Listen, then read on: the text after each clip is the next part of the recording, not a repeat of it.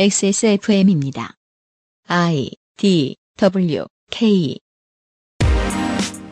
그 아실의 유승균 PD입니다. 식사 시간은 모두에게 시간이 지나고 보면 즐거운 추억이 될 수 있습니다. 어디서 어떻게 했든 간에 그 시간이 나쁜 기억이 되지 않도록 그리고 미래 세대의 건강을 위해서라도 학교에서 가장 좋은 방식은 재원을 충분히 넣는 의무급식입니다. 이달의 농축칼럼은 한국 학교 급식의 역사 그리고 급식이 제대로 이루어지는 데에 들어가는 수고에 대해 이야기합니다.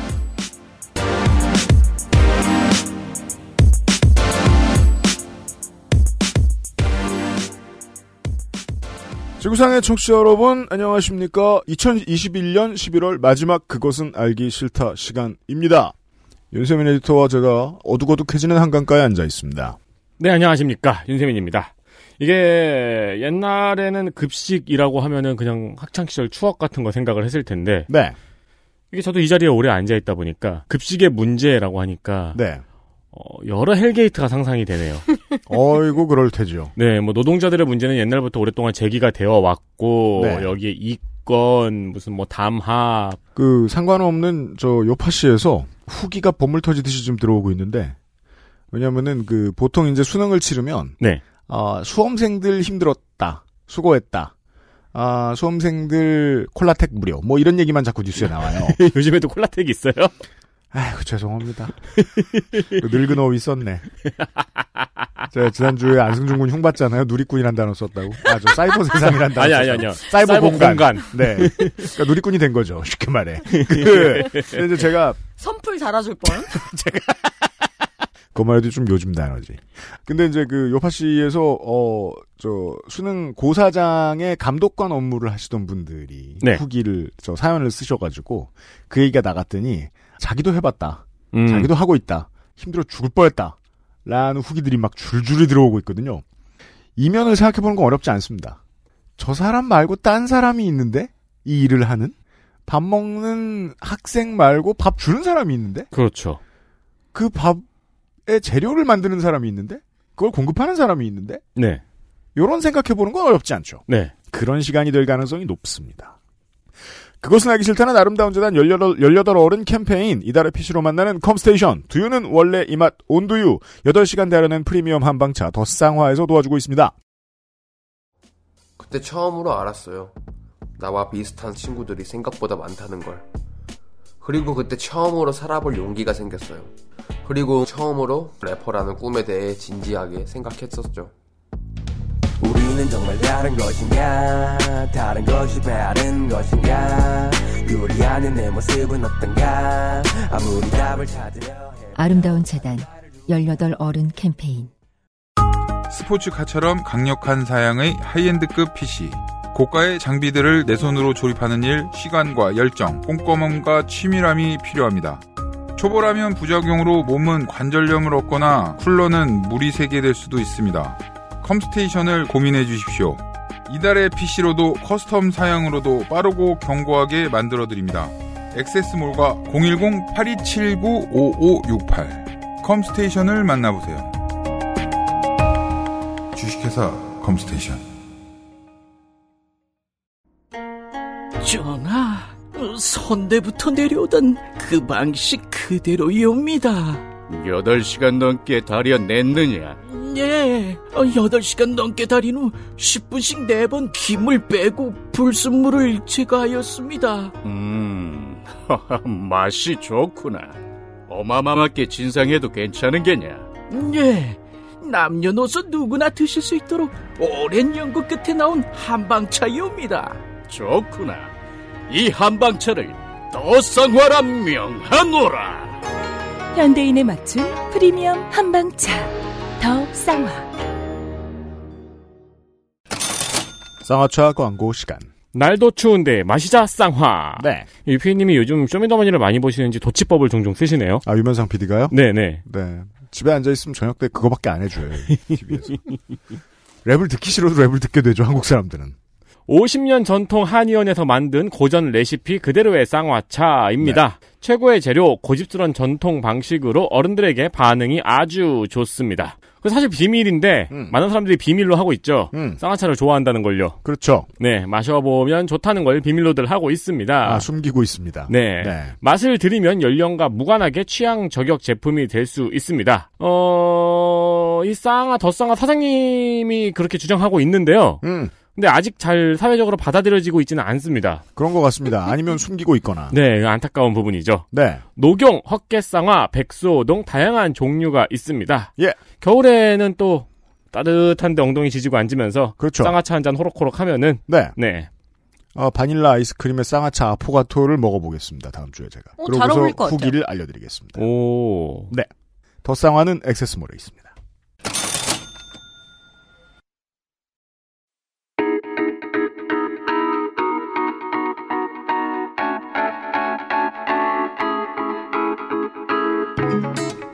진하게 우려낸 농축 칼럼.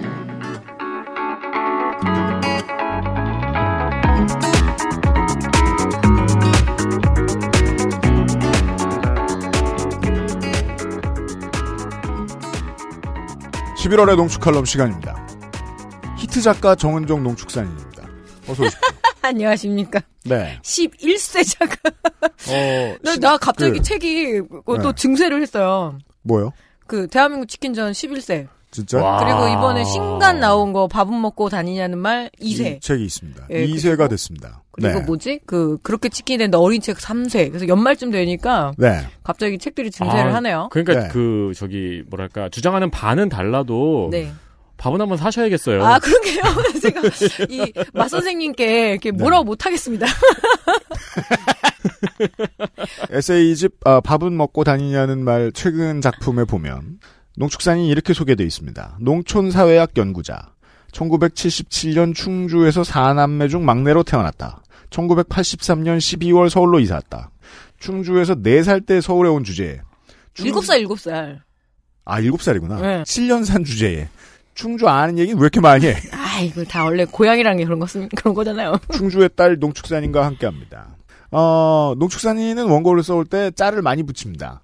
짤을 많이 붙이는 분들이 간혹 있죠. 그렇죠. 헬마우스가 제일 많고, 헬마스는 짤투성이. 그냥 짤 짤밖에 없고요. 짤투성이. 네, 네. 예. 그리고 헬마스는 저기 원고에 링크를 많이 붙이시는데 네. 저희는 프린트해서 보잖아요. 그 일일이 쳐야 돼. 농축산인도 짤을 좀 넣는 편인데, 어, 제가 첫 짤을 보고 헉 했습니다.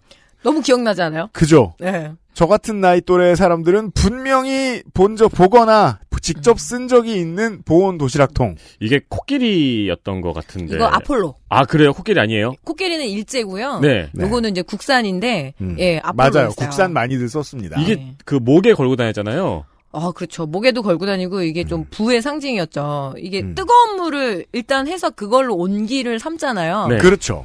근데 기억이 나요. 이게 또 충주 얘기인데 음. 우리 엄마가 그때는 좀 육아에 열심히 했었나 봐요. 저 말고 저보다 음. 8살 많은 큰 언니가 이 충주에서 이 아폴로 보온 도시락 1호 구매자래요. 오 그러면 왜 예. 공식 그 기록이야? 당시에 충주에 뉴욕 백화점이라고 있었거든요. 오. 근데 백화점 수준이 아니라 조그만 자파점 같은 데인데 그렇죠. 예, 그래서 이거를 샀던 기억이 있다고. 어 그럼 막 뉴스에서 막 취재 오고 막그 에이, 텐트 치고 않죠. 있다가 이제 막 새로운 아폴로 도시락 1호 구매자가 있다고 만나들 근데 우리 엄마는 역변해갖고 저는 양은 도시락에다가 그래가지고 저는 원래 셋째, 넷째 가면 있던 거 쓰거나 없으면 헐렁한 거 주죠. 어, 그리고 큰 언니는 심지어 걸스카우트도 했다 들은 거예요. 내가 정말 어이가 없어가지고 보면 첫째 몰빵이에요. 다 옛날에는 먹고 살기 힘들었을 때는. 그래서 보면 영 헐렁한 도시락통을 들고 온 친구들은 이제 숨겨놨다 슬쩍 꺼내는. 예. 왜냐하면 이제 그 의무급식 시절에 알 수 없는 문제들 중에 하나는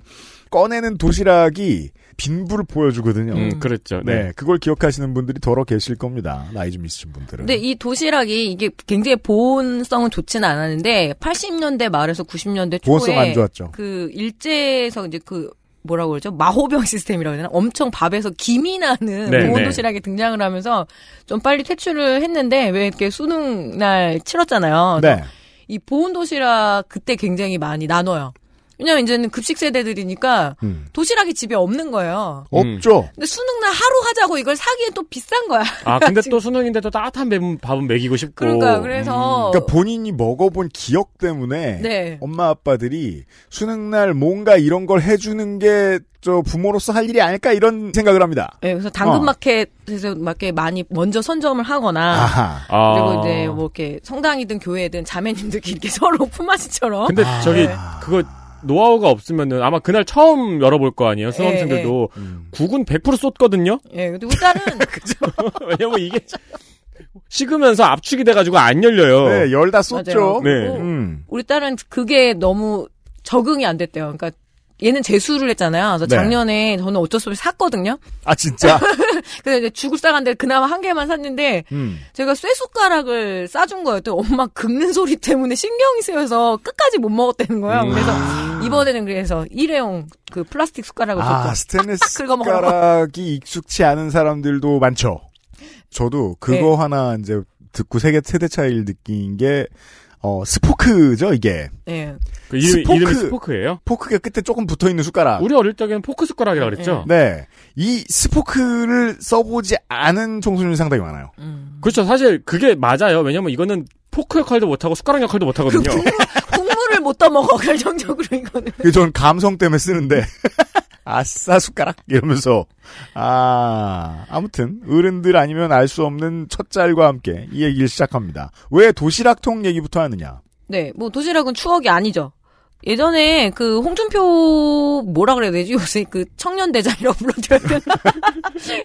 그래서 뭐 밥은 부모가 알아서 해라. 내가 도시락 싸라는 얘기였잖아요. 음. 그리고 되게 웃긴 일이 있었는데 한 10년 전쯤에 그러니까 대구가 제일 무상, 그러니까 의무급식이 제일 늦게 도입이 네, 네 됐거든요. 맞습니다. 근데 대구에는 그런 일이 있었어요. 일주일에 한 번 사랑의 도시락 day. 그러니까 엄마가 도시락을 싸주고 거기다 편지를 써주라고 교육청에서 음. 그러니까 그걸 했는데 교사인 제 친구가 이랬어요. 교사잖아요. 그너 어떻게 했더니 학교 앞에 김밥 천국이 터져 나간다는 그 엄마들이. 그쵸 그쵸. 또 어쨌든 도시락을 이제 쌀 네. 수 있는 시절은 아닌 건 확실합니다. 그렇죠. 이거는 추억 속에나 있는 거고 니나 싸가라 이제 도시락 이렇게 되는 거죠. 그러니까 이게 뭐 영 부엌과 거리가 너무 먼 인생을 살아온 사람들은 한 번쯤 쌀 수도 있지라고 감히 생각할지도 몰라요. 네. 아니 보일러가 도입됐는데 사랑의 나무 패는 날을 만들었다는 얘기예요. 이건 지금. 그래서 뭐 그런 것도 없어지긴 했지만 어쨌든 네. 도시락은 딱 수능날 한번 이렇게 음. 전국 이벤트고 그리고 뭐 소풍 때 정도 그렇게 아니면 이제 싸볼 일이 없는데 네. 저는 오늘 이제 학교 급식에 그 얘기는 안 할 거예요. 뭐 이게 조리사들이 엄청 그 열악하다 이런 것들은 어느 이제 많이 나오고 그건 따로 다뤄야 되는 거고 네. 네. 간단한 어떤 학교 급식의 약사? 학교 급식의 역사를 왜 훑어야 되냐면 지금의 문제의 연원이 생각보다 거슬러 올라가야 되는 거죠. 음. 어, 저 일단은 우유 급식 두 분 다다 예비역이었으니까 1년에 흰 우유를 몇 개 먹었게요. 군대에서는 매일 먹었고요. 매일인데 그게 개수가 네. 365개가 아니라 한 370 몇 개였대요. 그러니까 한 개 이상을 더 먹었어야 되는 거예요. 잠깐만요. 의무 할당량이 있었던 거죠. 제 세대는 학교에 주 6일 가던 세대입니다. 그렇죠. 어, 한참을 더 많죠? 네. 어떻게 된 거죠? 그러니까 군대에서는 더 많이 먹고 자, 이 우유 급식이 지금 없어지는 추세예요. 우유 급식은 저는 정확히 기억이 나는데 애들 수만큼 나오지가 않았어요. 네. 네, 어느 날은 더 많이 나오고 어느 날은 적게 나오고 그랬어요. 그리고 유상이었기 때문에 집에서 신청을 했어야 되는 거죠. 네, 맞아요. 아, 자, 맞아요. 일단은 간단하게 학교 급식의 역사를 좀 거슬러 올라가면 일단 해방까지 해방 시대, 그러니까 이건 광복절이라고 해야 되나? 해방 이후에 이 해방 이후에도 급식이 있었어요. 네, 학교 급식법이 있었죠. 네. 급식법이 아닌 급식이 있었죠. 일단은 구호 급식. 국가가 만들어지는 것에 되게 필수적인 업무 중에 하나인 거예요. 애들을 학교를 보내고 먹이는 일. 구 호급식 왜냐면 네. 집에도 어차피 먹을 게 없으니까 이때는 그래서 국민학교에서 구호책의 일환으로 이 가루 우유를 끓여주거나 코코아를 이렇게 섞어서 마시게 해줬는데 이게 급식의 첫 시작이래요. 음. 1953년에. 근데 고맙게도 고맙다라는 표현은 미국이 아니라 캐나다에서 먼저 시작을 해줬더라고요. 음, 예, 우리나라에. 예. 그래서 53년부터 72년까지 20년간 주로 전쟁 아동이나 극빈 아동에 대해서 이 구호책으로 유니세프 그리고 USAID라고 하거든요. 네, 여기서 이제 맞습니다. 그 원조 양곡을 받아서 급식이 실시가 됐는데 이건 좀 진정한 의미에서 급식은 아니었다라고 보면 되고요. 음. 예. 또 그러니까 지금도 이런 원조를 받는 나라와 부족이 있죠. 영양이 부족하니 까 그렇죠. 예, 그 영양을 구호죠, 좀, 구호. 어, 구호 네, 말 구호죠. 그대로. 그야말로. 어, 그래서 한국 전쟁 직후에 54년부터 72년까지 그 외국 원조를 통해서 분유가 일단 먼저 54년도에 음. 우리. 아빠가 기억을 하시더라고요. 음. 배가 되게 아팠대요. 아, 그렇죠. 그렇겠죠. 뭐 어떤 우유를 드셔본 적이 없으니까. 음. 그리고 분유를 받아왔는데 그걸 어떻게 해 먹을지를 몰라가지고 죽처럼 해가지고 네. 쪘더니 너무 딱딱해서 못 먹었었다. 이 이야기를 증언을 아. 했습니다. 그래서 음. 인천 연수구의 정길동 옹께서 네. 그리고 그 옥수수빵 급식이 이게 조금 기억이 많아요. 음. 지금 한 60대 되신 분들이 음. 그때 옥수수빵 급식이 있었고 밀가루 빵 급식이 있었고 또 66년에 수제비 급식도 있었 대요. 학교에서 이렇게 예. 큰 솥을 걸어가지고 와. 수제비를 음. 아, 오늘 그래서- 날이 추워서 그런지 되게 맛있겠네요. 예 그리고 69년대는 건빵 건빵을 건빵. 좀 주기도 하고요. 음. 그러다가 이제 부모가 돈을 내면 자부담으로 빵 급식을 좀 했었다고 하더라고요. 음. 근데 이걸 통틀어서 좀 구호 급식의 시기로 보는데 네. 1977년 네, 저 태어나기 두 달 전 9월인데 음. 서울 시내 이 학교 급식 빵 식중독 사고가 크게 나서 빵인데 크림빵인데 이 크림이 48시간 동안 방치가 됐대요. 음. 그러던 시절도 있었어요. 예, 그래서 7,800명이 식중독이 걸리고 와. 결국엔 두 명이 사망하는 사건. 네. 그래서 이때 뭐 다 끌려오고 막 장난 아니었다 하더라고요. 그래서 음. 이때 그래서 빵 급식이 없어지고 음. 이제 우유를 중심으로 한 우유 급식이 도입이 됩니다. 어, 네. 기억이 나네요. 왜요? 저 초등학교 때 빵금식 있었어요. 네, 있는 데도 있었고 저는 그- 기억력이 모자랍니다. 조금 학교마다 다른데 네. 학교가 조금 괜찮은 학교는 직접 오븐을 갖추고 예 오븐에서 구워서 주는 것도 있었어요. 와, 어. 그건 상상도 못 하고 초등학교 때 돈 내고 빵급식이 있었던 걸로 기억해요. 그래요. 기본적으로 하- 나라가 가난할 때는 복불복의 시대예요. 그, 아, 아, 네, 그렇죠. 어떤 학교에 걸리느냐에 맞아요, 따라서 맞아요, 경험이 맞아요. 다 달라요. 어, 이제 그걸 네. 왜 기억하냐면은 저 빵을 별로 안 좋아했거든요 어릴 적에. 음. 네. 그래가지고 막 토요일쯤에 엄마가 가방을 뒤집으면 빵이 후두둑 터져가지고 그때 많이 맞았거든요. 오, 그랬구나. 그래서 구실이 필요했던 음. 거네요. 아니 빵이 막 이렇게 개판이 돼 있으니까 이렇게 수제비가 돼 있으니까요 빵이 가방 안에서. 찝어가지고 네. 뭐 싫겠는데 어떻게? 쫄깃쫄깃해지는 거. 그래서 근데 어쨌든 뭐 이건 부정기적인 급식이었는데 오히려 전면적인 학교 급식은 80년대 우유 급식이라고 할 수 있습니다. 음. 저도 우유 급식을 했거든요. 이게 이유는 전문적 뭐냐면 해석을 해보니까 우리도 급식 세대네요. 그렇죠. 아니라고만 생각했는데. 근데 그때 기억이 나요. 우유 급식이 음. 초등학교가 국민학교에 이게 그 보조금이 나오다 보니까 네. 시중가보다 지금도 싸지만 시중가보다 싸니까 우리 엄마가 저는 우유 지금도 안 좋아하거든요. 우리 오빠 키를 키운다고 음. 내 쪽으로 신청을 해서 제가 항상 그 조그만 데에 우유를 우리 오빠 우유를 두 개를 들고 가야 됐던 아, 그랬던 기억이- 집안 꽤 많았을 거요. 그러니까요. 기억이 네. 납니다. 근데 이거는 급식법에 의한 건 아니었어요. 그럼 뭐예요? 이건 뭐냐면 좋은 영양 성분의 규칙적인 이제 우유 공급, 낙농 산업의 발전을 도모하기 위한 낙농진흥법, 즉 아. 축산법에 의거한 거였죠. 앞에 좋은 영양 성분 이거는 그냥 없는 말이군요. 네, 음, 그래서 그러니까 더 우유- 중요한 건 이제 큰 하청의 덩어리. 그렇죠. 그리고 네. 이때의 어떤 농업의 역사, 농촌의 역사를 보게 되면 60년대, 70년대 우리나라가 음. 그 워낙 국토가 좁잖아요. 네. 좁고 뭘 심어야 되나 워낙 계절적인 편차도 크고 하니까 축산업에 매달릴 수밖에 없었거든요. 그런 걸 많이 고민하던 시절이었습니다. 그러니까 뭐 낙농이라든가 그리고 어떤 복합 영농 해가지고 축산업 특히 그 중에서도 이 낙농업 같은 경우는 굉장히 선진 농업이어서 굉장히 많이 배워와요 외국에서 음. 네. 외국에서 많이 배워오고 막 교수들이 막 마을마다 가서 되게 적극적으로 가 르치고 그죠? 막 그러니까 그랬던 그 시절이 있었습니다. 유구를 보급하는데 어마어마하게 열심히던 시절이 있다는 얘기는 어릴 때부터 많이 듣기는 했습니다. 뭔가 어, 한국인들이 쉽게 이해할 수 있는 방법 뭐가 있었을까요? 뭔가 고기 컴플렉스가 음. 있는 사람들처럼. 음. 네. 근데 생각해 보니까 젖소는 일은 못 하나 봐요. 일 일소는 아니죠. 일하는 젖소를 한 번도 본 적이 없는 것 같아서 마치 경마장에서 얼룩말 본 적 없는 것처럼. 본인의 일이죠, 그게. 음. 네. 기들기가 쉽지가 않을걸요 홀스타인 종이. 음. 네. 예. 그 암말들은 왜 우유를 안 내놓는가? 뭐 그런 질문을 할 필요는 없잖아요. 각자의 일을 하고 있는 거예요. 네. 그래서 이 무상 우유 급식은 이제 낙농진흥법, 즉 축산업을 진흥하기 위한 거지 어떤 음. 학교 급식의 본래 취지에는 좀 맞지는 않았었어요. 그래도 네. 계속 지금 이어져 오고 있는데 이 우유 급식이 우유 소비를 확대하고 또 어린이들에게 이게 뭐가 또 중요하냐면 외국인 외국이랑 똑같아요. 어렸을 때 먹여 놔야지 나이가 들어서도 우유를 찾는데요. 맞아요. 그렇죠. 그렇기 때문에 이거는 어떤 투자거든요. 기초 투자. 네. 이게 더 매달리는 이유 중에 하나였다라고 이야기를 해서 지금 그죠. 이제 군대에서도 뒤에 얘기하겠지만 선호도가 빠유더라고요, 빠유.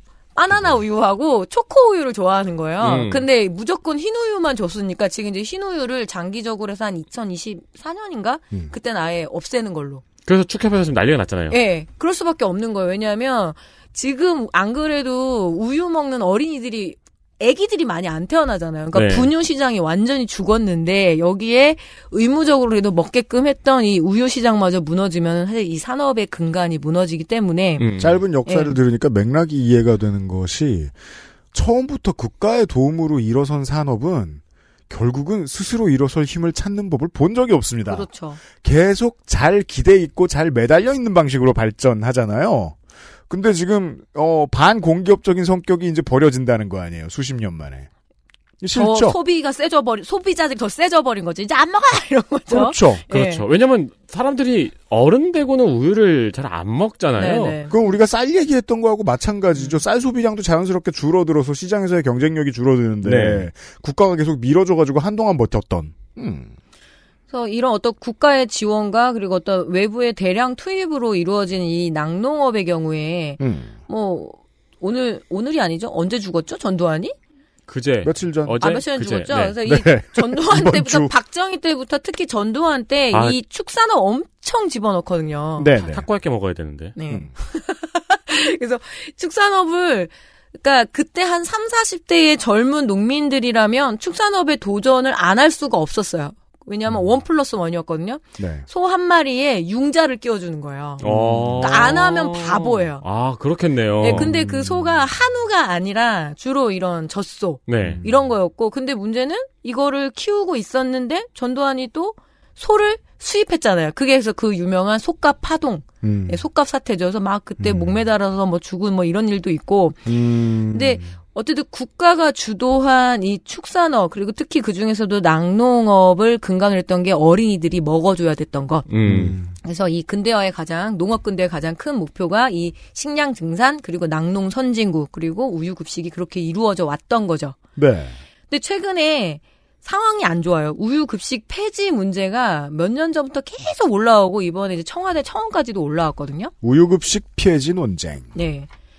우유의 어떤 영양학적 가치를 이제 의심하기 시작한 거죠. 사실 이제 저는 제가 영양학자는 아니기 때문에 이거는 뭐 그럴 수도 있고 아닐 수도 있다고 하는데 어 이걸 뭐라고 해야 될까요? 생태주의, 자연주의 이런 쪽에서 우유에 대해서 상당히 논란을 많이 일으키기도 하고 그걸 끌고 가기도 하거든요. 그러니까 우유는 아가들일 때만 먹는 거다. 왜 성인까지 먹느냐. 그렇죠. 어, 이제 이런 이야기들 많이 하고 오히려 골다공증이 온다 하면서 이제 그런 거는 사실 제 관심사는 아닌데, 음. 그래서 이 문제를 제기하고 또 우유 생산 때문에 환경 문제가 발생한다. 뭐 이제 그 축산의 문제를 제기하는 그렇죠. 거겠죠. 네.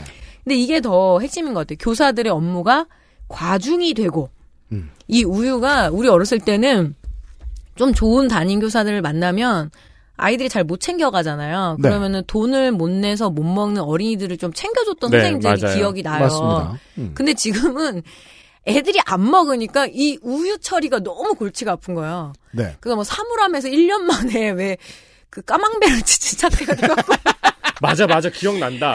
맞아 우유를 애들이 사물함에 넣어놓고 묵히면은 나중에 치즈가 돼서 나왔어요. 그리고 뭐 터지고 그리고 중요한 문제가 아니라고 생각하실 수도 있겠지만 현장에서는 이게 학교 급식의 우유가 더 이상 나와서는 안 된다고 얘기하는 가장 1번의 이유더라고요. 칼럼들을 많이 보면 애들이 안 먹는데 왜 집어넣냐. 그렇죠. 네. 그렇기도 하고 음. 원칙적으로는 집에 가져가도 안 되거든요. 상한 우유를 잘못 먹고 문제가 있을 수도 있으니까 학교 안에서 먹는 건 학교 안에서 다 끝내야 되는 게 원래 원칙이에요. 그리고 기가 막히게 가방에서 터지죠. 그렇죠. 아 그거 경험 많이 해봤죠. 그래서 며칠 동안 이제 냄새 나고. 네. 그래서 교사들의 업무가 과중이 되고 교사들의 중요한 그 쟁점은 그거였죠. 이거는 급식법에 있는 것도 아니고 음. 낙농진흥법인데 이렇게 이야기를 합니다. 그리고 영양사님, 영양사들 이거는 뭐냐 우유 급식 때문에 원래는 2교시나 2교시 끝나고 이렇게 다 같이 앉아서 먹어야 되는 거거든요. 먹고 그걸 치워야 되는 거예요. 원칙적으로는 그런데 우유를? 그렇죠. 왜냐면. 집에 가져가면 안 되는 거고. 근데 이 우유급식 때문에 점심을 잘 먹지 않을까, 먹지 않게 된다, 배가 부르니까. 그래서 이런 우려가 있고, 왜냐하면 우유를 받으면 일단 2교시 종치고 매점을 가죠. 네. 우유만 먹을 수 없으니까 안주가 필요하거든요. 네. 빵을 예. 먹죠. 그래서 네. 그래서 우유급식은 이 학교급식에 포함되는 것도 아닌데 워낙 오랫동안 해왔기 때문에 급식인 듯 아닌 듯 급식처럼 해갖고 온 거죠. 그냥 축협이 계속 꿀 빨고 있었네요. 네. 네. 그래서 그죠. 이 문제도 있죠. 그래서 참고 이건 거의 녹색 어머니의 급이네요. 어, 그러니까요. 그러니까 아무도 행복하지 않은데 하던 가락 때문에 계속 간다. 그렇죠. 물론 저 음. 같은 경우에는 급식비를 띵까고 오락실을 가긴 했는데. 네. 요새는 녹색 어머니가 아니에요. 맘폴리스예요. 진짜요? 맘폴리스예요. 맘폴리스. 뭐, 이거 헌병이랑 저랑. 똑같네요. 헌병이랑 이니셜이 똑같네요. MP네요. 아유 그리고 진짜 학생들이 주니까 진짜 맘캅이라니.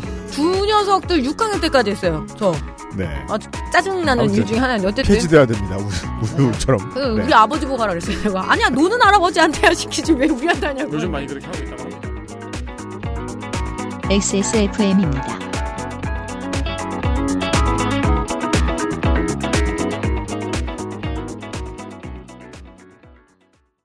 아플 때도 건강할 때도 건강을 생각한다면 두유는 원래 이 맛. 온두유 내가 세상에서 가장 불행한 사람이구나. 집을 나와서 아동보호시설에 갈 때만 해도 그랬어요.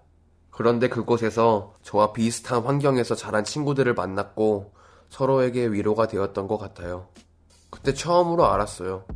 나와 비슷한 친구들이 생각보다 많다는 걸. 그리고 그때 처음으로 살아볼 용기가 생겼어요. 그리고 처음으로 래퍼라는 꿈에 대해 진지하게 생각했었죠.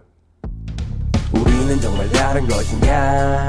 다른 것이 다른 것인가?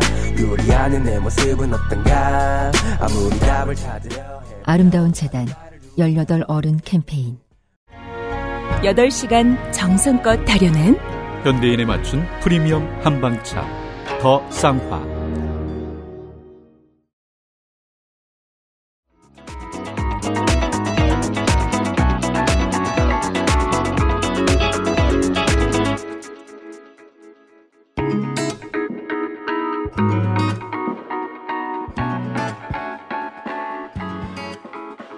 참고로 군은 이제 군대는 흰우유 의무 급식을 단계적으로 축소를 하다가 폐지할 계획인데 음. 어 흰우유 급식은 올해 무려 393회 지급. 그러니까 1년 동안 한 명의 병사가 393개를 먹어야 돼요. 그러니까 하루에 한 개 이상은 먹어야 되는 거죠. 네, 그러니까 네. 이제 뭐 막사 있는 사병이라면 학생이랑 입장이 다르고 7일 내내 뭘 먹어야 되니까 그게 이해는 됩니다만 네. 여전히 많이 줍니다. 그 군대- 너무 많이 줄 때는 국가에서 그러니까 그 참여하는 사업인데 너무 많이 주죠. 그럴 땐 이유가 있다고 생각해야 됩니다. 그 이유가 인심은 아니거든요. 근데 군대에서는 저기 건빵뽀글이가 있기 때문에 음. 건프레이크라고도 하죠. 네. 네, 그거에 많이 타서 먹었죠. 이병 때만 먹잖아요. 저는 그러니까 입맛이 싸구려서 그런지 병장 때도 그걸 너무 맛있게 맛있어? 먹. 그리고 이병 네. 때를 먹다니요. 그거 상병 이상 붙었어요. 숨어서. 어 내년에는 올해 80%로 줄여요. 그래도 313회를 먹어야 됩니다. 예상컨대 그래도 남아 돌 거라 생각합니다. 그렇죠. 휴가도 네, 나가고 뭐 또 그렇죠. 요새 좀 격리도 되고 2023년에는 60% 235 235회 수준으로 줄이다가 음. 2024년부터는 완전 폐지한다는 게 골자입니다. 네. 네. 그래서 지금 뭐 이제 축산업에서 난리가 난 거죠. 음. 그리고 흰우유보다는 딸기, 초코, 바나나 우유 등 이 가공류를 선호를 하니까 이 장병들이 그렇죠. 어떤 선택을 할 수 있게끔. 네. 저는 이 흰우유보다 딸기, 초코, 바나나 우유를 더 좋아한다는 걸 알기 위해서 설문조사를 했다는 게 너무 웃겨요. 너무 당연하지 않아요? 이건 너무 당연한 거 아니에요? 이거는 우리 중학교 때도 우유 당번을 하는 유일한 이유는 서울에서 초코우유나 커피우유를 한두 개 넣어주거든요. 한 맞아요, 박스에. 그래서 맞아요. 그거를 먹을 수 있는 특권을 누리기 위해서 한 아이, 건데. 뭐 이제 국방부 입장도 이해해 주셔야 되는 게 설명해야 되는데 말로 할 수 없잖아요. 아, 그렇죠. 문서가 필요하니까 아니 한 거기서 거고. 이제 발표하는 대변인이 아 당연하잖아요. 그래서 네. 순서, 순서는 바나나, 초코, 딸기 우유였다. 이것만 기억하시면 그리고 됩니다. 딸 초반은 이제 저 충성마트 가격으로 팔면 음. 사는 건 문제가 되지도 않을 네. 거예요. 네. 근데 먼저 이 우유급식에 어, 문제 제기한 사람들은 원하는 저소득층 학생들은 그 기회가 원천 차단되는 그 문제가 있다 이런 이야기도 사실 나오고 음. 유료 있어요. 급식이니까요. 네네. 음, 음. 자 본격 학교 급식 도입을 이제 하면서 네. 이 친환경 무상 급식까지 왔고 자, 우리는 예. 우유 급식 때문에 이런 얘기를 하는 게 아니라 어, 역사를 훑은 겁니다. 짧은 시간 동안. 네. 네. 그리고 최근에 가장 큰 이슈가 채식 급식 선택제 도입과 과일 급식 논란까지 어, 우리는 요즘은 그게 좀 칼럼으로 많이 나오죠. 예, 잘은 네. 몰랐지만 그래도 계속 제가 제가 느끼기에는 학교 급식이 한국의 학교 급식이 어 기로에 선 것 같아요. 나아갈 거냐, 그냥 음. 이 정도에서 주저앉을 거냐라는 그 기로에 서 있는 느낌이 들어요. 일단은 네. 저랑 유피디는 급식 세대가 아니잖아요. 아니죠. DJ를 그 대통령으로 맞이한 게 무려 대학생 때였기 때문에 그렇죠. 저는 네. 예, 이게 DJ의 대선 공약 중에 하나였죠. 네. 하나여서 본격 학교 급식은 일부 언제였냐면 저 국민학교 때나 중학교 때는 음. 고급 사립 초등학교의 상징이었어요. 맞아요. 음. 뭐 영훈초라든가 삼성초, 아, 리라초. 파랑초, 리라초, 뭐 금성초 이런 데서 뭐 저- 사립 학교는 먹는 그 서울 경기 지역에 이제 유명했던 그런 교복 입는 초등학교 이름이 초등학교. 쭉 네. 나왔는데 지역마다 대도시에 지나가는 버스에 이제 그 사립학교들 버스 보신 기억들이 날 겁니다. 어 저희 세대들 같 저나 저 농축산인 세대 같은 경우에는 그런 생각을 했죠. 그 학교에 카페테리아가 있다. 예. 어떤 애들이 대화를 하고 밖에서 봤는데 어떤 애들이 대화를 하면서 밥을 식당에서 밥을 먹는데라는 단어를 말을 할때 음. 식당 같은 소리 하고 있네. 너네는 교실을 식당이라고 낮춰 부르나? 저게 무슨 소리지? 근데 이제 아좀 그 등록금 좀 들어가는 사립학교를 다닌다는 증거였던 거죠. 또 그게 선진국처럼 보였던 게 미국 보면 그렇게 먹으니까요. 음, 음. 카페테리아라고 부르니까요. 네, 네. 이 80년대 일부 시범 학교가 있긴 있었어요. 농촌에도 조금. 그러니까 이게 복불복인 나라였던 거죠. 서울에도 뭐 답신이 초등학교인가 거기가 있었다고 하더라고요. 음, 네. 그런데 이제 돈도 부족하죠. 인식도 부족하죠. 그런데 이 학교 급식은 어디에서 먼저 요구를 했냐면 여성 농민들이었어요. 그렇습니까? 그게 더 중요했던 것 같아요. 여성 농민들이 도시락을 싸는데 음. 관- 무관심한 우리 엄마는 그래도 동네에서 하다못해 뭐 오뎅, 그러니까 어묵이라도 사와서 볶아주는데 농촌은 슈퍼마켓이 멀잖아요. 네. 그래서 일장성 일상적으로 싸줄 수 있는 그런 어떤 반찬도 부족하고 무엇보다 이게 예, 도시락 장 봐 와서 만들 수 있는 식단이랑 네. 마트가 먼 곳에서 만들어 먹는 밥 식단은 완전히 다르죠. 제가 한번 칼럼에 썼는데 두부가 네. 농촌에서는 그렇게 쉽게 접근할 수 있는 식재료가 아니었다고 제가 써놨거든요. 네. 왜냐면 이제 5일에 한 번씩 장날이 열리고 그걸 사갖고 올 때는 두부가 쉴 수도 있고 음. 그렇죠. 깨질 수도 있고 하니까 저한테 두부는 정말 좀 약간 제사 때 먹는 거? 뭐 이런 이런 느낌이었는데 음. 그래서 여성 농민들이 그리고 가장 결정적으로 뭐냐면 너무 잉여 농산물이 많이 남는 거예요. 팔릴 때도 없고 음. 그러면은 그 생각을 한 거죠. 우리가 이 농사 짓는 것을 학교에서 어린이들에게, 그러니까 어린이들하고 청소년들에게 공급을 하고, 그러니까 농민도 살고, 우리 어떤 가사 노동의 문제, 이런 이야기를 하는데 이게 되게 아, 중요한 얘기라고. 합리적이네요. 합리적이죠. 그리고 도시의 여성들도 필요한 거예요. 워킹맘들 뿐만 아니라. 그렇죠. 네, 사회 진출을 하는데 예, 그래서 학교 급식 확대 요구가 줄기차게 80년대부터 계속 있어 왔고, 이거는 꽤 괜찮은 시민 운동의 테마가 될 수 있었어요. 그렇죠. 그래서 시민 운동 역사에서 학교 급식 운동은 사례로서도 중요하고 어떤 거버넌스 창출의 문제부터 굉장히 모범 사례라고 할수 그 있죠. 지금 결과로서 이해할 수 있잖아요. 네. 어, 그 학교 의무급식의 확대는 노동력의 고도화와 직결돼 있어요. 네. 네. 그래서 90, 1990년에 한번 시범을 해요. 1인당, 이때는 정말 공동 관리라서 1인당 400명을 이렇게 한번 해보고. 그게 뭐예요? 그러니까, 어, 그 1인을 뜯어 먹어도 시원찮겠네. 그럼요. 1인당 400명을 먹이라고? 예, 그러니까 한번 이렇게 배치를 해보는 거죠. 그리고 네. 공동 조리 방식을 도입을 해서 이렇게 케이터링 시스템, 네네네. 밥차 시스템을 네. 한번 도입해보고 음. 이렇게 쭉쭉쭉 가다가 의외로 1994년 들어서 아 학교 급식의 영양 기준량을 그때 잡아요. 음. 아, 요 정도 나이에 아, 그 아이들에게는 전에는 이렇게 먹는다. 예. 인심껏 퍼줬군요. 그리고 이게 뭔가 기준이 없었던 거죠. 그러니까 영양 분석표가 아 니고 그냥 오늘은 쥐포튀김을 해볼까 이런 마음이었던 거죠. 아, 그리고 초창기에 그 음. 영양, 학교 영양사 선생님들한테 말씀 들었는데 너무 그 웃긴 거예요. 그 김치 같은 것들을 어떻게 했냐면 그 빨간 다라이 있잖아요. 그렇죠. 거기에 모여서 했대는 거예요. 학부모들 손까지 빌려가지고. 그렇죠. 지금 보면 너무 최악의 위생 방식인데 그때는 그냥 그렇게 그렇죠. 주먹구구를 한 거죠.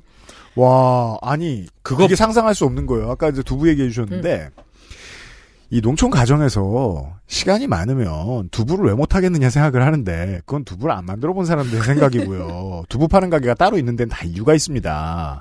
김치도 마찬가지라서 대기업화 됐잖아요. 네. 근데 이걸 학교마다 김장을 했다. 와 그러면 또 거기 안 나가는 학부모 또 눈치 보이고. 아, 그렇죠. 그래서 반장, 그리고 초반, 이거는 굉장히 최근 일까지도 한데, 엄마들이 급식 배식하러, 맞아요. 의무 차출. 맞아요. 그래서 왜 파출부 쓰고 아마 8, 90년대생들은 그걸 기억하실 겁니다. 그리고 또 네. 문제가 뭐였냐면 김치를 담그니까 요 교장 땡땡이들이 자기네 집 김장을 없는 거예요 거기다가. 그렇죠. 래서 그런 네. 문제까지 아 진짜로 너무 디- 디테일하게 정말 사단장만. 그러는 줄 알았는데. 그러니까요.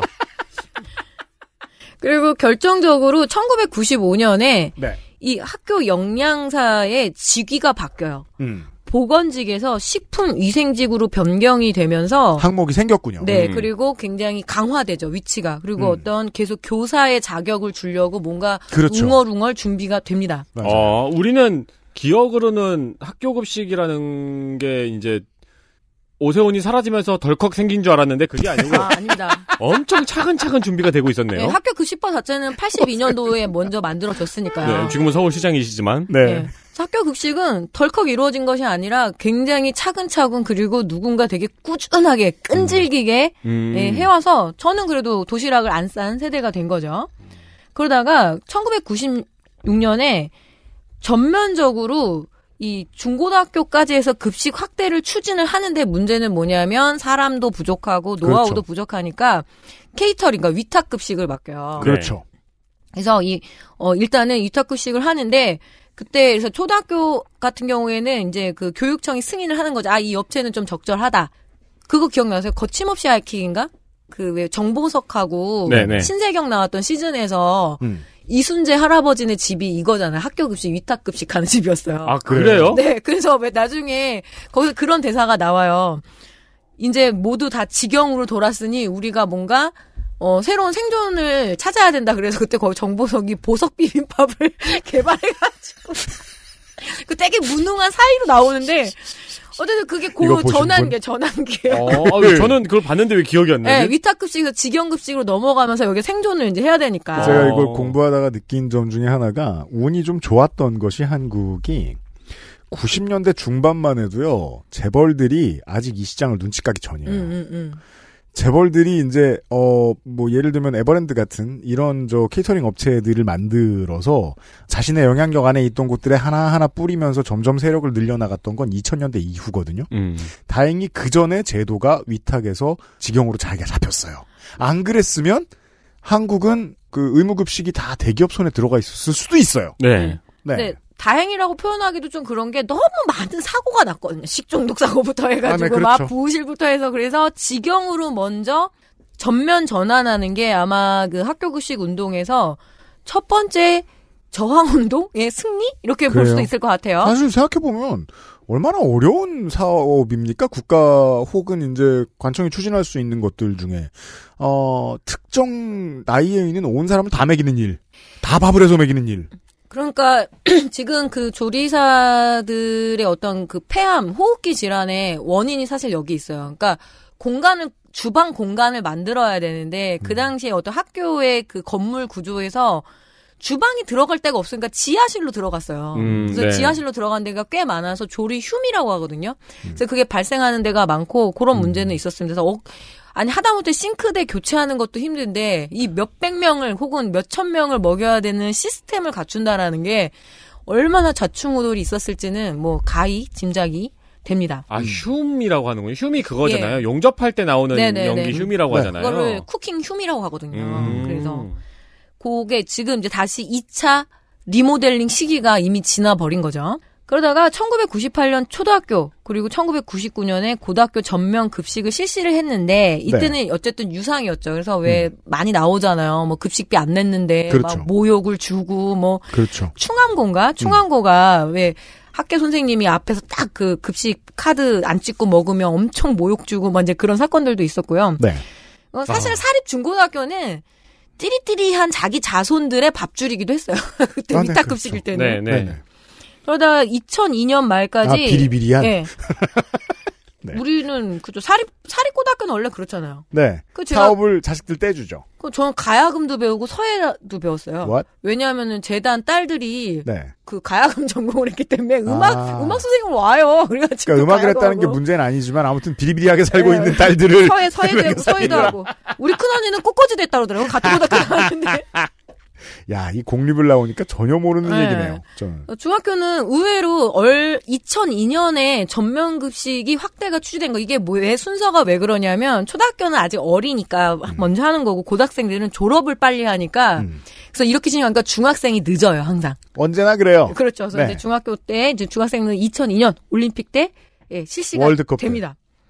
그러다 점점 점점 점 확대가 돼서 이제 병설 유치원 그리고 특수학교 초중고 대상으로 해서 다 이제 학교 급식을 당연히 먹는 게 됐고 음. 그래서 1998년 당시 고등학생이었다라면 올해 수능 도시락 쌌을 거예요. 당황스러웠지? 그렇죠. 도시락 먹어본 적이 없는데 도시락을 싸느냐고. 예. 그렇죠. 이제 저 80년대생들이 이제 아이들을 수능 보게 할 때가 됐죠. 네. 그렇죠. 그래서 제가 요새 학교에 이렇게 강의를 가게 되면 빠른 분들의 급식 세대 선생님들이 급식 세대를 가르치죠. 그렇죠. 네. 아, 그렇군요. 네. 그리 그리고 왔죠. 도시락을 먹어보지 못한 영양쌤들이 도- 이제 급식을 만들고는 있습니다. 네. 음. 이제 부모님들 세대들 중에서는 어, 군부 정권을 아- 안 겪어본 분들도 계실 거예요, 어, 슬슬. 네. 그렇죠. 네. 그래서 2000년에서 2002년까지 중학생까지 확대가 되고 네. 2003년에 이제 진짜 전면 실시가 되는데 뭐 이때는 이제 유상급식 단계였다라는 음. 겁니다. 근데 현재는 고등학교까지 무상급식이 대부분 실시가 되고 있고요. 이제 뭐, 어, 약간의 예외 조항은 있습니다만은 한국은 뭐 여당이 지금 계속 자랑하는 대로 지금 고교 무상교육의 원년이 됐습니다. 네네. 예. 이제 뭐 급식은 비용으로 생각 안 하죠. 네. 나가는 주머니에서는. 이거는 진짜 좌우를 막론하고 음. 그래서 우리 홍 대장님 좀 뻘쭘하죠. 옛날에 그 경남 거를 한번 뒤집었다가 그죠? 네. 네. 아직 뭐 서울시장님. 중요한 건 영양사의 위치가 변화됐다라고 말씀드렸잖아요. 네네. 보건직에서 식품위생직으로 변하고 음. 그리고 지방직에서 국가직으로 이거 음. 되게 중요한 거죠. 음. 그리고 영양 교사 제도가 도입이 됩니다. 그래서 이 원래 식품 영양학과를 나와서 영양사를 학교 영양사를 하고 있었는데 이 의무 교육 단계인 보통 초등학교나 중학교는 영양 교사들을 어 뭐라 그러죠 고용하거든요. 예, 예. 그러니까 교사예요, 교사. 그래서 이제 전군도 가고 똑같은 교사 시스템인데 그렇습니다. 문제는 뭐냐면 고등학교는 무기 계약직의 영양사들이 많아요. 그래서 영양 교사와 영양사 사이에 묘한 갈등들이 많습니다. 음. 그래요? 네.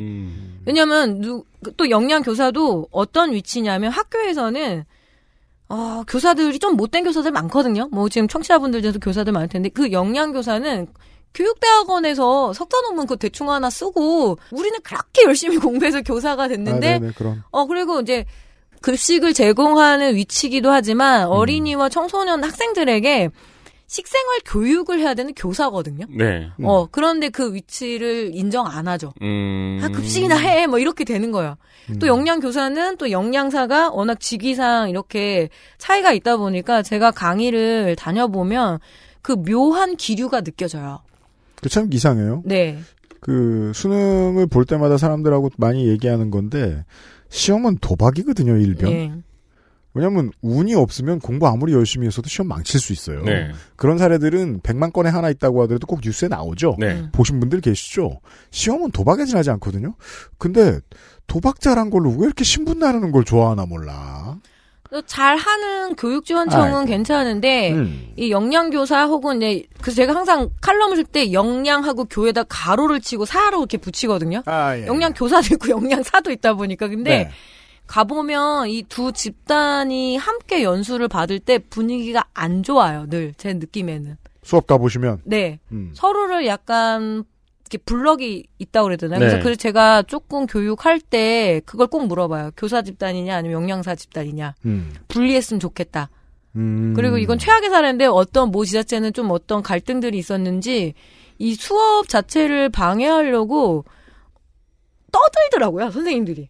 예? 네. 왜요? 연수 기간인데 그냥 굉장히 그런 식이에요. 예, 영양 교사가 많다 그러면 조금 있는 영양 교사가 떠들고 지금은 이제 안 그럴 거라고 제가 믿습니다만 음. 그런 부분들이 있는 거죠. 근데 오. 이거는 어떤 개개인의 인격의 문제가 아니라 너무나 작은 파일을 갖고 나누고 있기 때문인 거죠. 네. 예, 그런 문제들이 분명히 보입니다. 그래서 이걸 한번 극복을 해 나가야 되는 거고 음. 학교 급식법에 따라 학교 급식은 이제 대상자들은 학생이어야 되거든요. 원래는 그러니까 교사들이나 교직원들은 돈을 내고 먹는 거예요. 네. 음. 그런데 학교의 어떤 시스템상 어쩔 수 없이 교사들까지도 먹어야 되니까 영양교사 입장에서는 혹은 영양사 입장에서는 급식이 제일 힘들다는 거예요. 10대부터 60대까지 다 불만이 많아요. 음. 같은 메뉴로 해도 초등학생부터 60대 교장까지. 네. 아, 막 이러면서. 최근에는 방역급식이라고 해갖고 훨씬 더 이제 간격 띄우고 이게 아, 네, 그렇죠. 영양교사들은 이거 되게 중요하거든요. 배치. 음. 왜냐면 잘못하면 남자애들은 국통에 빠져요, 진짜로. 국통을 엎죠. 엎어, 엎어. 왜요? 왜요? 왜요? 국통을 그냥 애들 빡 뛰고 서로 밀치다가 이 아. 뜨거운 게 어. 그러니까 그 줄 잡아주고 뭔가 뭔가 되게 그런 것들이 중요한데 최근에는 아, 아니 질서 유지까지 해줘야 된단 말이에요. 어, 라인을 잡아주고 그리고 안 그러면 일부 학생들이 삶아지고 그래 자꾸 딸기를 국통에 빠뜨리고 아, 그렇겠구나. 국을 제일 마지막에 받으니까. 네, 그리고 그러니까 이제 교사들이 나와서 그 지도를 해주는데 그래도 그 라인 잡는 거는 오늘 메뉴에 따라서 라인 잡는 거는 아 맞아요 그거 중요하죠. 네, 더 중요하고 네. 인기 있을 메뉴 나오는 날은 질서 유지가 필수죠. 그죠. 그리고 배치해야 되고요. 이거 어렵네요. 아, 급식줄 잡기 어렵죠. 진미채 이런 거 국통에 엄청 빠뜨리겠네요. 그래서 최근에 방역급식이라고 해서 더 어려워졌고 근데 이제 뭐 학부모들이나 모르는 사람들은 뭐 학교에 애들 절반도 안 오는데 더 쉬운 거 아니야? 근데 이건 되게 속편한 소린 거죠. 훨씬 더 애들을 떨어뜨려 놔야 되고 막 칸막이 설치해야 되고 여러 가지로 더 힘들어졌다라는 게 그리고 100 오늘 100명 온다 해서 이제 100인분의 그 식재료를 발주를 해 놨는데 한 녀석이 뭐 걸리면 50명이 다 갑자기 자가 격리가 되잖아요. 네. 그러면은 갑자기 식재료가 날아가는 거죠. 아. 이런 조율을 하는 게 너무 지금 힘들다고 그 얘기들 하시더라고요. 이게 이제 그 사람들이 말이에요 어른들도 그렇고 돈 쓰는 곳 중에 뭔가 regulation 리스트를 많이 써붙인 곳들은 네. 주로 떠올려 보시면 식당일 겁니다. 네네. 왜 질서 지키기가 힘들거든요. 어른들이라고 밥 먹으면은 식당 주인이 시키는 대로 하나? 그렇지 않거든요.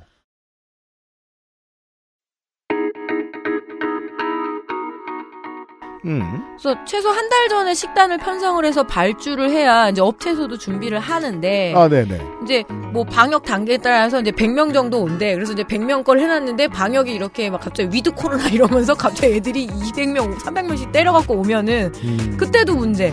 이거를 갑자기 애들이 격리가 돼도 문제에서 지금 더 어렵다 이 얘기를 하는 거죠. 그렇죠. 이런 논의가 톱니바퀴 완벽히 맞물려 들어가지 않거든요. 시간을 정하는 건 갑자기 국무회의에서 정하는 게 당연하잖아요. 어떻게 보면 이거 뭐 6개월 전에 정할 겁니까? 뭐 코로나 일상 일상 회복으로 어떻게 해서 하자? 그게 더 이상하죠. 그러면 식재료가 날아간다. 네. 그 입찰 중심의 체계다 보니까 거의 매달 공급 업체가 달라져요. 그래서 이제 식자재의 그 뭐랄까요 균일성, 안정성 이런 것들이 너무 어렵다 이러면서 얘기를 하는데 근데 요- 사실 그건 장점이죠. 어느 집안 누군가의 독점 사업이 되지 않게 관리되고 있다는 뜻이기도 하니까. 어 그런데 요거에 노하우가 그래도 영양사들을 쌓였잖아요. 근데 네. 이거를 군대가 이걸 도입해 본다고 하잖아요. 그래서 제가 잘 안 될 건데 군대 시스템에서 어려울 건데 그 생각은 좀 듭니다. 아, 네, 그렇죠. 자, 이 얘기를 다음 주에 다시 좀 더 이어가 보도록 하겠습니다. 녹취 칼럼이었어요. XSFM입니다.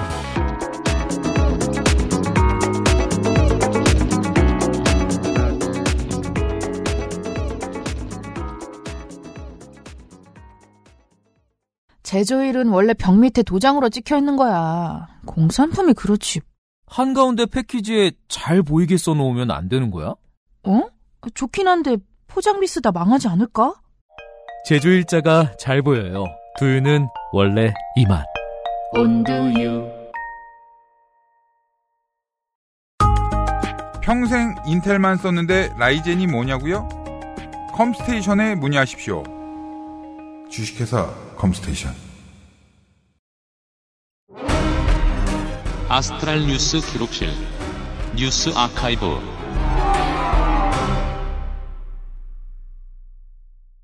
11월 마지막 주 뉴스 archive입니다. 네, 첫 번째 소식은 시시콜콜한 이야기입니다. 뭐예요, 이게? 그냥 재밌어가지고 읽다 보니까요. 봅시다. 네. 전 여러분이 가장 단시간에 울음을 터트린 영화를 100% 맞출 수 있어요. 뭔데요? 당연히 Up이죠. 전 집으로가 있습니다만. 네. 집으로는 저한테 사실상, 어, 게임팬 여러분이라면 뭐, Outlast 같은, 그냥 slasher 공포물이에요. 집으로는 눈물이 빨리 터지진 않잖아요. 그래요? 저는, 저는 정말, 틀기 전에 포스터만 봐도 눈물 나지. 집으로는 저, 정말 저한테 세계 최고의 공포 영화입니다. 집으로랑 마음이를 빼면 업이죠. 업이죠. 전 이거 아무것도 모르고 대학교 때왜 네. 도서관에 시청각실 있잖아요. 아, 거기서 영화 보는 사람 많죠? 거기서 혼자 빌려봤거든요. 네. 근데 앞에 그 10분 그것 때문에 거기 그 조용한 도서관에서 혼자 꺼이꺼이 울었어요. 대민폐죠. 도서관 시청각실에서 울고 있어요. 네. 그것도 그렇게 막, 막 끄끄대면서 울었거든요. 풍선을 매달아 집을 띄어서 여행을 가는 낭만적인 그림. 네. 당연히 인류사에는 시도해본 멍청이들이 있었죠. 어, 그럼요. 네. 멍청이들에 대한 이야기입니다. 아, 그렇군요. 1992년이에요. 음. 세계적으로는 냉전이 끝나고 우리나라는 서태지 아이돌이 데뷔를 해서 신세대들이 등장했어요. 그렇죠. 어, 듀스와 서태지와 아이들, 아이들 시대가 시작된. 네. X세대보다 한 2년 빠른 신세대. 그때 일본에서는 풍선 아저씨 행방불명 사건이 일어납니다. 그렇군요. 주인공은 스즈키 요시카즈, 1940년생입니다. 네. 피아노 조율도 하고 음악 교재도 팔고 음악 테이프도 팔고 했는데 음. 사업이 안 되고 빚이 엄청 쌓였어요. 네. 조율사는 원래 좋은 직업이었는데. 근데 또 경쟁이 심한 지역이 또 있겠죠. 그렇죠. 최고의 조율사는 제가 본 바로는 그분이었거든요. 그 GOP 다니면서 음. 군대 교회 피아노만 조율해 주는 분 있어요. 아, 블루오션을 개척하셨군요. 네. 네. 어, 왜 그 이제 빚이 엄청 쌓이니까 왜 사업하다가 맨날 망하는 아빠들 있잖아요. 어, 그렇죠. 네, 친구 아빠 중에 그런 아빠들 있죠. 그런 사람들은 더 망한 아이디어를 가져옵니다. 꼭 이상한 아이디어를 가지고 오죠. 네. 어, 우리 저, 그 광고주 여러분들 듣고 있을 테니까 광고주 여러분들께 충심을 담아 잔소리. 그 아이템 다신 저한테 들이밀지 마세요. 지금 먹고 사는 게 고마운 줄 알아야지. 왜 또 이상한 아이템들이 있었어요? 종종 저와 상의를 하시는데, 네. 저는 컨설턴트 입장에서 너무 나쁘게 못 말하는데 지금은 앞에 없으니까 막 말씀드리겠습니다. 그 뭐요? 아이템 들고 오지 마라. 형상기억 페트병 막 이런 거요. 죽어도 돕지 않겠다. 네. 어, 이 아저씨도 아이디어를 짭니다. 네. 아, 그러니까 이렇게 다 마시면 다시 찌그러지는. 그런 건 나오겠죠. 이 아저씨도 아이디어를 짭니다. 풍선을 타고 미국으로 건너가면은 유명해져서 단숨에 돈을 벌고 빚을 갚을 수 있을 거라고 생각을 한 겁니다. 영원히 숨을 못 쉬게 될 거라는 리스크는 계산하지 않기로. A와 B가 전혀 연결되지 않죠. 풍선을 타고 미국을 간다, 돈이 생겨서 빚을 갚는다. 네. 세상은 관종에게 돈을 준다고! 라고 외치면서 이 아이디어를 여러 곳에 홍보를 합니다. 아유, trailblazer네요. 요즘처럼 대관종 시대를 예, 예견했어요. 그렇죠. 네. 박람회장에서 손님을 잠깐 태워주기도 하고, 방송사들을 모아놓고 의자에 풍선을 달아서 실제로 떠오르기도 했어요. 네. 그러니까 뭐, 생활의 달인이나 화성인 바이러스 같은 데 나갔겠죠. 음. 근데 실제로 400m 정도 떠오르는 걸 목적으로 시작을 했는데, 음. 이게 조절을 못해가지고 5,600m까지 올라갑니다. 아. 네. 어, 그래서 5,600m에서 풍선 줄을 몇 개 끊고 겨우 불시착했다고 합니다. 왜냐면 거기서 조금만 더 버티면 얼어 죽기 때문에. 그렇죠. 네. 어, 이제 이제 그래서 슬슬 풍선 아저씨라는 이름이 알려지고 유명해지기 시작합니다. 음. 저 같으면 5,600m에서 이미 죽음의 공포를 느끼고 다시는 고층 빌딩도 못 올라갈 것 같은데 네. 이 양반은 아니었어요. 아, 원래 저 한 번 또라이는 바로 범생이 되지 않습니다. 그렇죠. 네. 반년 후에 다시 이제 시험 비행을 합니다. 음. 그리고 바구니에 풍선 여러 개를 달고 판타지호라는 이름을 지었어요. 음. 그리고 시험 비행을 해봤어요. 음. 시험 비행은 성공적으로 했어요. 착륙까지 완전히 마쳤어요. 음. 시험 비행을 딱 마쳐가지고 시험 비행 끝 했는데 갑자기 다녀오겠습니다라고 하더니 밧줄을 끊어버렸어요. 네. 자주 듣는 일본 말이죠. 다녀오겠습니다. 네. 그리고 밧줄을 끊어버리고 목적지는 미국이라고 말하면서 구름 속으로 사라졌습니다. 네. 그리고 다음날 아침 6시에 가족들한테 아침해가 아름답다고 연락을 합니다. 음. 그러니까 이때 하늘 어딘가에 있었나 봐요. 그러네요. 기록상으로는 최고 4,000m까지 올라갔다고 합니다. 음. 그리고 그날 밤에 SOS 신호를 보냅니다. 음. 그러니까 구조 신호 보내는 그건 가지고 갔거든요. 네. 결국 수색기가 출동을 합니다.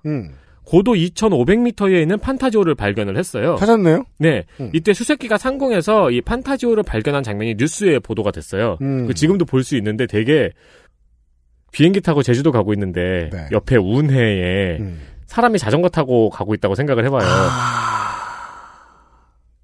그거 뭔지 알아요. 네, 네. 네. 그 운해에 형형색색의 풍선이 달린 바구니가 날아가고 있는 거예요. 아. 영원히 눈을 뗄, 영원히 기억나겠네요. 그렇죠. 네. 네. 그래서 찾았는데 음. 그래서 막 손도 흔드는 것도 보이고 그랬는데 음. 그 다음에 바로 또 이 판타지오가 구름 속으로 들어갔습니다. 네. 그리고 수세끼가 이후로 판타지오를 찾을 수가 없게 됐습니다. 아, 그렇군요. 그리고 아직까지 행방을 알 수가 없습니다. 이게 풍선 아저씨 실종 사건입니다. 네. 비슷한 시도를 한 사람이 10년 전에 미국에도 있었습니다. 그럼 일본에 가기로 했나요? 그이 사람은 그냥 집에 놀던 백수였어요. 그 집에 놀다가 의자에 풍선을 달고 하늘로 한번 떠올라 볼까 싶어가지고 한번 달아봤어요. 올라가면 이제 내려와야 될 거 아니에요. 네. 어떻게 내려올까 고민을 하다가 권총을 챙겼어요. 풍선을 총으로 쏘면 내가 내려가겠지 싶어가지고. 세상에. 근데 사지가 멀쩡한 채로 내려왔다는 것도 기적입니다. 그래서 올라갔는데 고도 5,000m까지 올라갔습니다. 음. 그래서 풍선을 총으로 쏴야 되는데 네. 너무 무서워서 못 쏜 거예요. 음. 그래서 5,000m까지 올라간 거예요. 아. 몸이 얼어가지고. 아. 어떻게 어떻게 겨우겨우 쏴가지고 내려와서 사지 멀쩡하게 착륙했습니다. 열기구를 다루는 법을 모르는 채로 올라갔다 내려오다니. 그냥 정말 집에서, 운이 좋은 사람입니다. 네, 거, 그 저기 마당에 있는 피크닉 의자에 풍선 달고 올라가 본 거예요 한번. 어. 권총 있으니까. 네. 미국인은 권총 있으면 안 무섭잖아요. 그래서 하나도 안 다치고 내려왔어요. 그리고 이 양반은 이 일로 평생을 강연하면서 살다가 그렇군요. 왠지 44살에 자살을 했습니다. 그 생각해보면은 관종들은 옛날부터 늘 있었어요. 없었던 적은 없어요. 네. 네. 그게 이제 그 자본으로 맞바꾸어지는 시대가 왔을 뿐이죠. 어, 아무 상관없는 얘기인데요. 작년은 이제 그 팬데믹에 꽉 쥐어 살았기 때문에 우리가 극장을 못 갔잖아요. 작년에 개봉작들 중에 어, 펠리시티 존스 주연의 Aeronaut이라는 영화가 있습니다. 네. 진지하게 처음 하늘로 올라간 사람들의 이야기입니다. 날씨를 관측할 수 있다는 믿음을 가지고. 어, 이런 관종 이야기가 아닙니다. 보시면 시간이 잘 갑니다. 그 생각해보면 화성인 바이러스는 진짜 독특한 프로그램이었어요. 그러니까 우리는 틱톡의 효시랄까요? 그러니까요. 우리는 독특한 사람이 나와서 방송을 하는 프로그램이 생겼구나라는데 근데 그런 건 흔하잖아요. 음. 근데 그게 쇼핑몰 사장들의 홍보장이 될 줄 누가 예상했겠어요. 그니까 말입니다. 그때 미리 미래를 알아볼 수 있었었어야 했을 것 같아요. 네.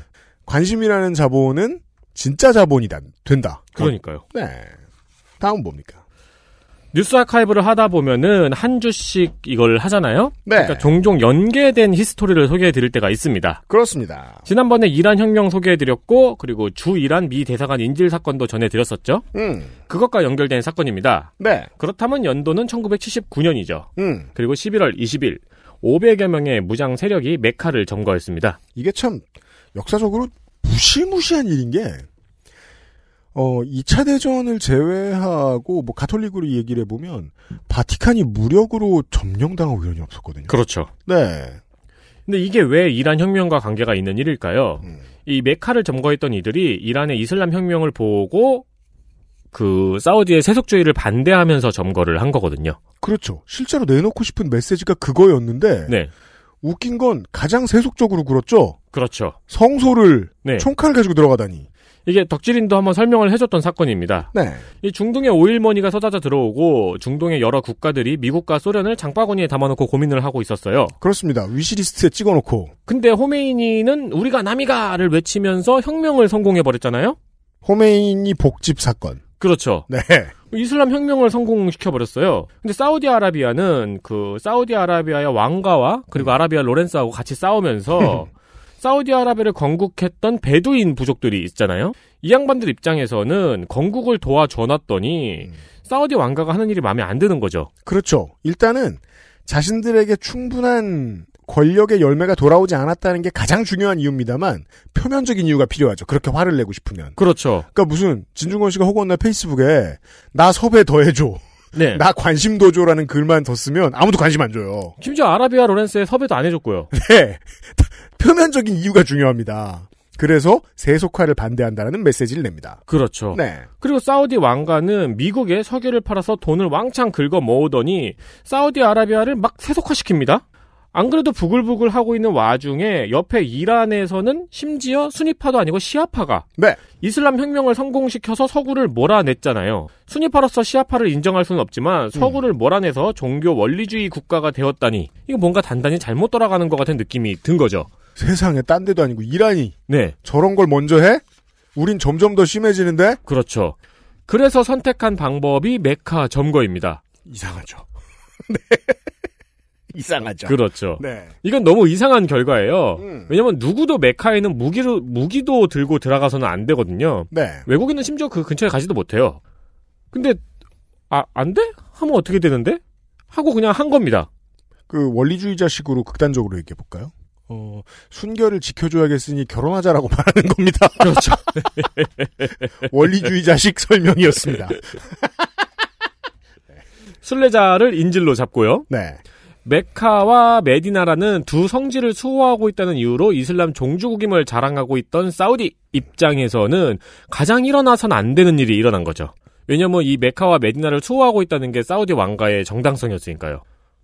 그리고 어쨌든 메카에는 무기를 들고 들어갈 수가 없잖아요? 네. 그래서 진압을 못 해요. 그냥 쌩까고 들어가려고 해도 진압할 역량도 없어요. 그렇죠. 그리고 점거한 괴한들은 석유 수출을 중단하고 모든 외국인을 추방하고 텔레비전을 없애라고 요구를 했습니다. 그렇죠. 마지막에 약간 이상한 게 껴있죠? 그러니까 저 라디오 공장 사장님들이 아닌 이상은 맥락이 이상하죠.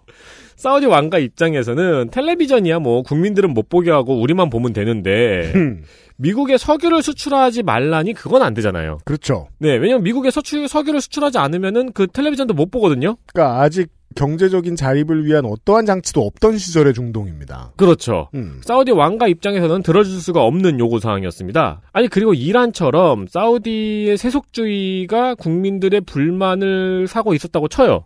어딘가에는 불만을 가진 사람도 있었겠죠. 변화는 싫으니까 원래. 국- 국민들이 미국 싫어하고 TV 싫어하고 있었다고 쳐요. 그렇죠.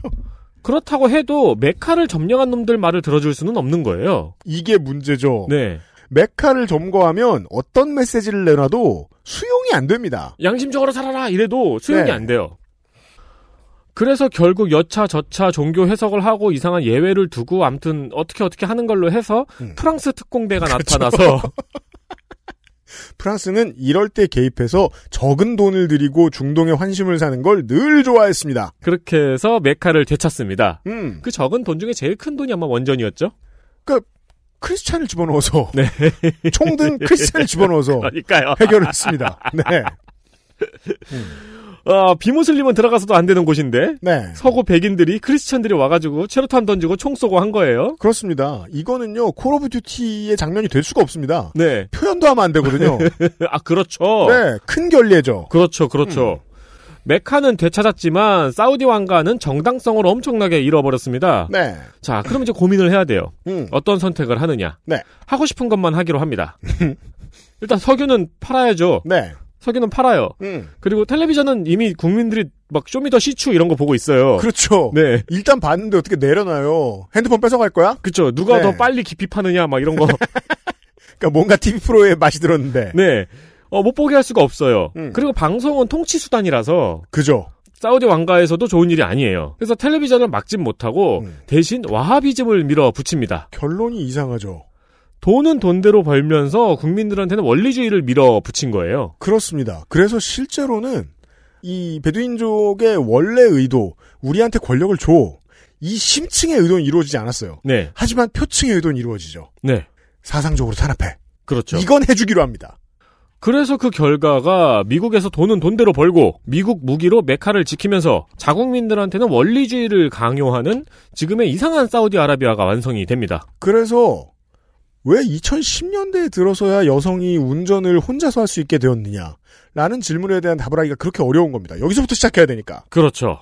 사실 이 사이에는 또 사우디 왕가가 이슬람의 수호자라는 정당성을 확보한 전쟁이 또 터졌어요. 음, 음, 근데 그거는 한달 있다가 일어나니까 다음 달에 전해드리겠습니다. 좋습니다. 어, 가끔 중동사를 보고 있으면 이게 이제 그 아, 조금 멀리는 아프간도 포함입니다.